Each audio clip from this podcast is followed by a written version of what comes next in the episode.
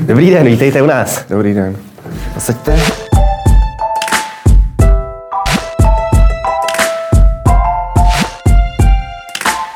Dobrý den, vítejte u další epizody pořadu Kapitola, dnes s hostem Janem Horešovským, podnikatelem, restauratérem, provozovatelem baru Vínograf v Praze. Honzo, vítejte, děkuji, že jste dorazil. Dobrý den, děkuji. Položím na začátek otázku, která sama zní jednoduše, odpověď není asi tak jednoduchá nebude. Přežije gastrosektor vůbec ten rok dva tisíce dvacet? Já myslím, že je zřejmé, že gastrosektor není jako jednolitý, jednolitý problém, protože možná jste si všimli, že teď budu mluvit třeba o Praze, mm. že v centru Prahy jsou restaurace, které prostě nemají hosty a nemají, nemají vlastně šanci přežít.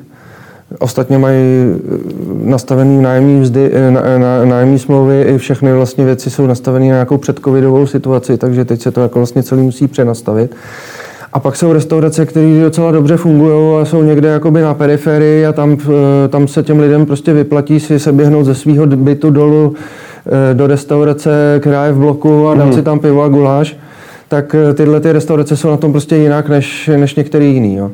Nejhůř jsou na tom restaurace, který, který prodávají zážitek, to jsme například my, protože mm. pro nás jako, my nejsme veřejný stravovací podnik, který krmí lidi, ale prostě pracujeme s tím, že si k nám lidi přijdou užít skvělou kuchyň, skvělý víno, dobrý servis a příjemnou atmosféru, takže nás nezachrání ani okýnko, ani, ani žádný takový věci. Hmm. Vy vlastně, když jsme zahájili ten rozhovor, tak jste říkal, že z dvou provozoven, které jste měli, už máte jenom jednu a tu jednu jste se rozhodli uzavřít už před tím zpřísněním těch opatření. Co vás k tomu vedlo? Snížení provo- nebo zkrácení provozní doby na dvacet hodin ve chvíli, kdy máte otvírací dobu od šestnácti, hmm. znamená efektivně mít otevřeno čtyři hodiny, což znamená, že ani v podstatě lidi končí v šest v práci, takže jako nebyla šance tam, tam udržet jakoukoliv smysluplnou ekonomiku, takže my jsme to museli zavřít. Jsme v tuhle chvíli v komunikaci s naším pronajímatelem a ve, jako ve hře je prostě nějaká dohoda o tom, že by se to třeba zmrazilo na půl roku do března nebo něco takového a pak se uvidí, jaká mm. bude situace.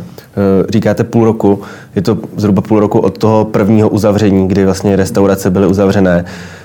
Jak vůbec probíhalo z pohledu restauratéra a určitě komunikujete i s ostatními v rámci toho gastrosektoru, ten půl rok mezi tím, bylo to spíše jako o nějaké naději, že už to bude dobré, očekávalo se mezi vámi, že k něčemu takovémuhle dojde, nebo cítili jste tam třeba i nějakou jako podporu ze strany vlády nebo státu, že kdyby se něco stalo, tak jako, že tady se za vás postaví, nebo to celé bylo prostě jenom opět nějaké živelné, nechat to tak, jak to bude a dopadlo to, jak to dopadlo?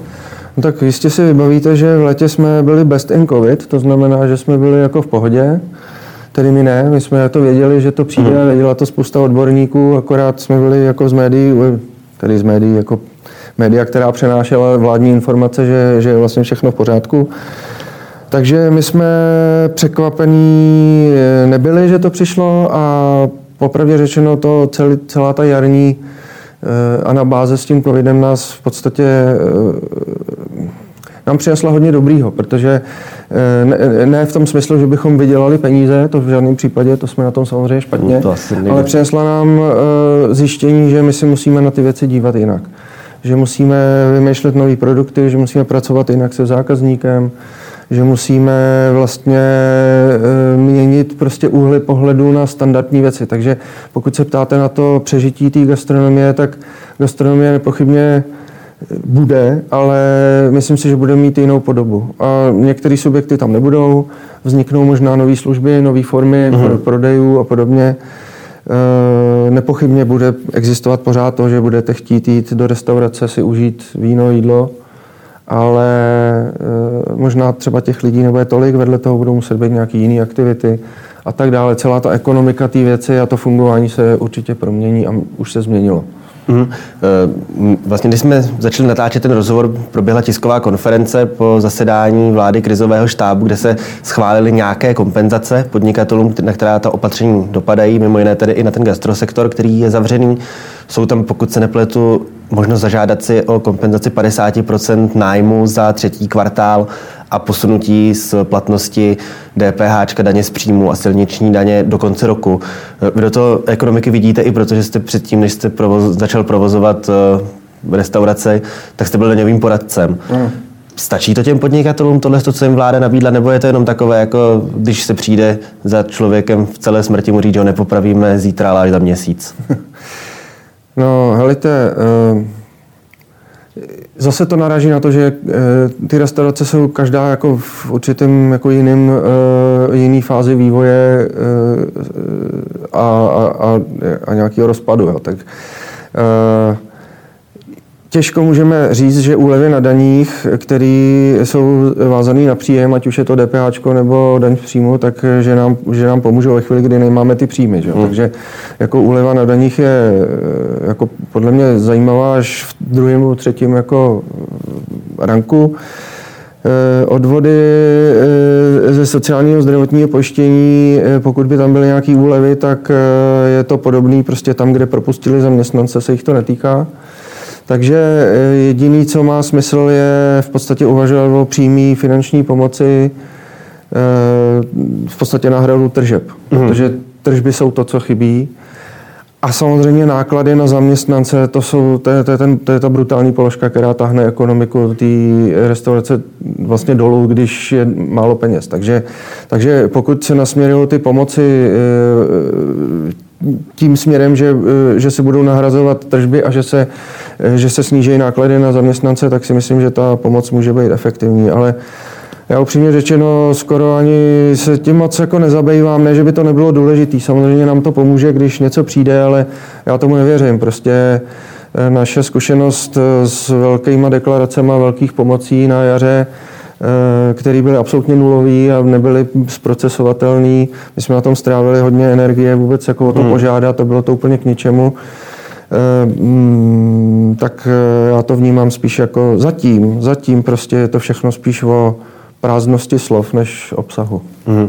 Když to takhle říkáte, věří vůbec lidé z toho gastrosektoru, nebo ty, se kterými se bavíte, a vy, vládě v tom, že je schopná tak to efektivně, jak jste popsal, pomoc tomu sektoru, nebo že to dopadne tím, co nám vzkázal prezident Zeman, že neschopní, ať si zkrachují, byť tedy ta neschopnost se projevuje v tom, že nejsou vůbec sami schopni ovlivnit, kdy mají zavřeno co, a co, co je čeká? Tak možná jako pan Zeman je podle mě nemocný člověk, který v podstatě je úplně odtržený od reality, tak jeho slova asi nemají vůbec žádnou cenu. Jo. Kdo se chce naštvat, tak se naštve, a to je asi tak celý. Takže pokud jde o důvěru vládě, tak jak chcete důvěru, a tam nejde vůbec o gastronomii. Vemte si celou tu kritiku toho, jak teď jako v osm hodin ty restaurace pustili lidi na ulice a všichni tam pokračovali prostě v zábavě a prostě předvídatelně, hmm. tak to je jenom důsledek naprostý nedůvěryhodnosti vlády, která v podstatě není schopná dokázat, že ty slova, které jako který vypouští, prostě jsou pravdivý. Vemte si premiér, prostě, který má jít do karantény, to odmítne. Měl vysoké stropy. E, no jistě, tak já jsem nějaký vysoké stropy a nikdo se mě neptal. Jo.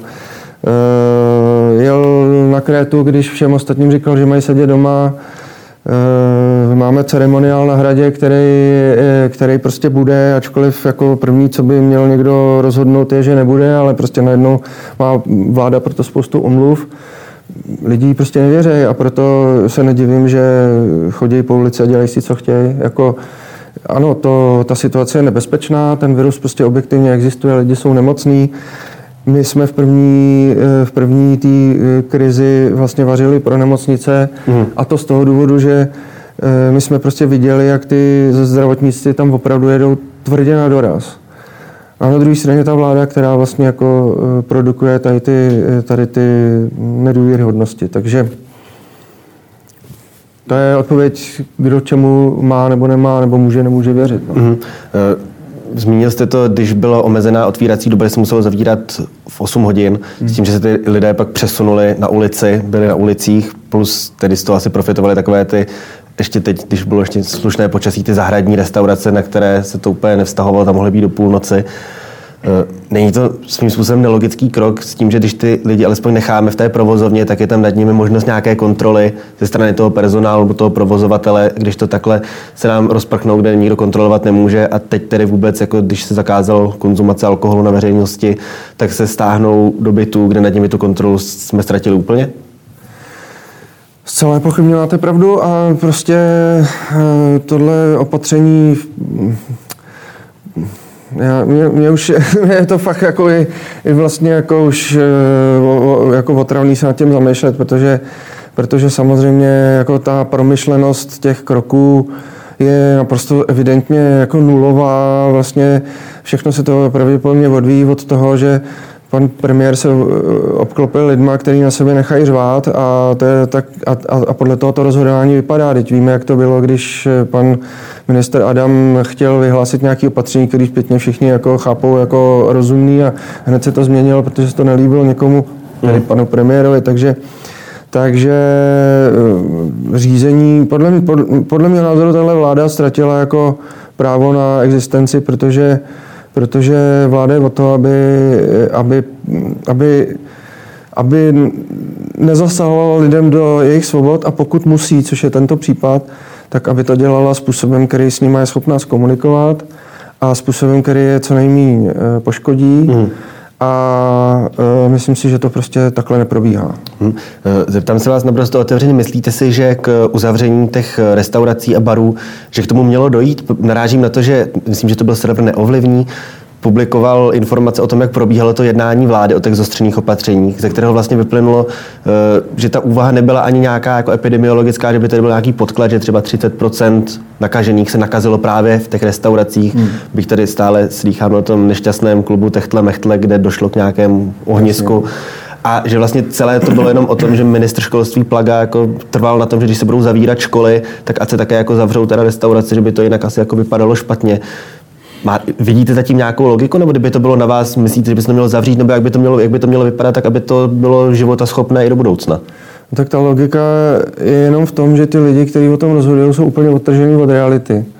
Jo, oni prostě klidně jako operují s takovýhlema pojmama, který mají obrovský dopady do konkrétních oso- lidských osudů, ale prostě se to takhle jako vyřeší, nějak se to rozhodne a když je to blbý, tak se to rozhodne pozejtří jinak. Jo.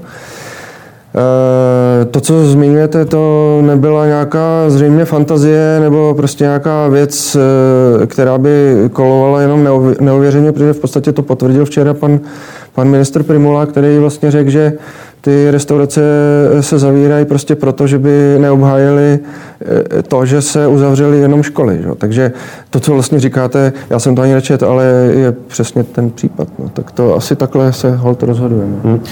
Nedomníváte se, že vlastně tohle by mohlo být vidět i u voličů té vládní koalice, protože přece jenom do té hospody chodí tak nějak všichni a asi to budou spíše ty, když si vezmeme nějakou volební demografii, tak asi to budou spíše ty malé vesnické hospody, které prostě zkrachují na tom, že nějaký ten polštář nemají a bohužel prostě další měsíc zavřeno, platit personál, všechno jim může přijít na buben, že oni sami uvidí, že vlastně ta jejich hospoda je zavřená a je to kvůli tady tomuhle tomu? Nebo že je to spíš takový jako problém, na který my se tady bavíme z pohledu pražských podniků, které hmm. prostě mají tu ekonomiku nastavenou, co si budeme říkat, trošku jinak? No, já jsem mluvil včera po telefonu s jedním provozovatelem restaurace v Mikulově, který je úplně nešťastný, rodil se se mnou, co má dělat, jak to děláme my a tak dále. Prostě ten problém je plošný. A myslím si, že je to prostě o tom, že vláda bohužel, a já se omlouvám, že se pořád jako si beru do úst vládu, jo, ale, ale vemte si, jak vlastně funguje ta P R mašinérie, prostě rozdělením lidí, že jo. Ty se rozdělují mladí proti starým, hmm. rozdělují se Pražáci proti nepražským a e, na tom se v podstatě dobře pak obhajují některé věci, jo. Prostě, jo, ty Pražáci něco, tamhle na venkově za to trpějí a vlastně to je prostě, to je prostě naprosto strategie, která vede jako k demoralizaci a k rozpadu společnosti, podle mého názoru. Uhum. A jenom jak jste zmiňoval, že v tom gastrosektoru bude muset dojít k nějakým inovacím, k, tro, k tomu, že se změní vůbec ten pohled na ten sektor jako takový, mohl byste nějak nastínit, o čem konkrétně, na co konkrétně se můžou lidé, asi budeme říkat, těšit, protože hmm. tady už nezbývá, než se těšit hmm, na nějaké jasný. lepší časy.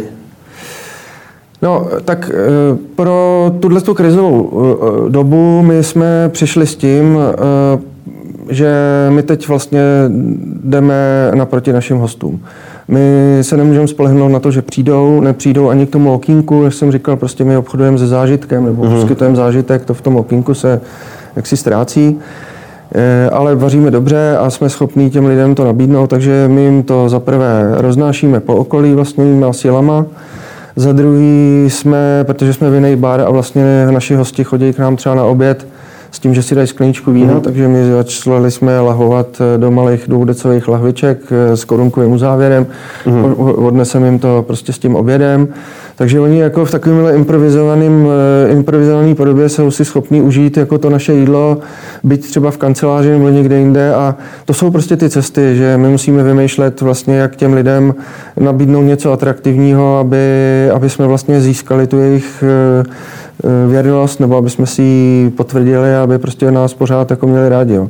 Stejně tak přicházíme ze službou rádce, protože my jsme My jsme jako ve, rádce ve víně, mm-hmm. my jsme vinný, vinný bar primárně, máme tisíc vín na lístku a e, celý to máme založený na tom, že když k nám přijde host, tak se samozřejmě většinou neorientuje v té plejádě vín, takže s ním začne komunikovat náš sommelier a začne mu vysvětlovat, nebo začne provede, provede ho vlastně tím výběrem tak, aby byl spokojený. Takže tohle teď poskytujeme tím, že děláme video rozhovory nebo video cally, video volání prostě těm lidem, kteří si můžou s tím sommelierem popovídat. A my můžeme tu službu vlastně ukázat i na tom telefonu, a teda to víno, a vlastně takhle tu službu jako rozšířit. Prostě jsou to nějaké inovace, které by nás asi ani jinak nenapadly, a já si myslím, že třeba tohle speciálně jako přežije i tu covidovou dobu, že vlastně právě tak se posune ta společnost, že si na některé nové věci zvykne a budou fungovat. Hmm, tak budu držet palce, ať to vyjde, ať se daří. Tak děkuju. A děkuju za rozhovor. Bylo mi ctí, děkuju.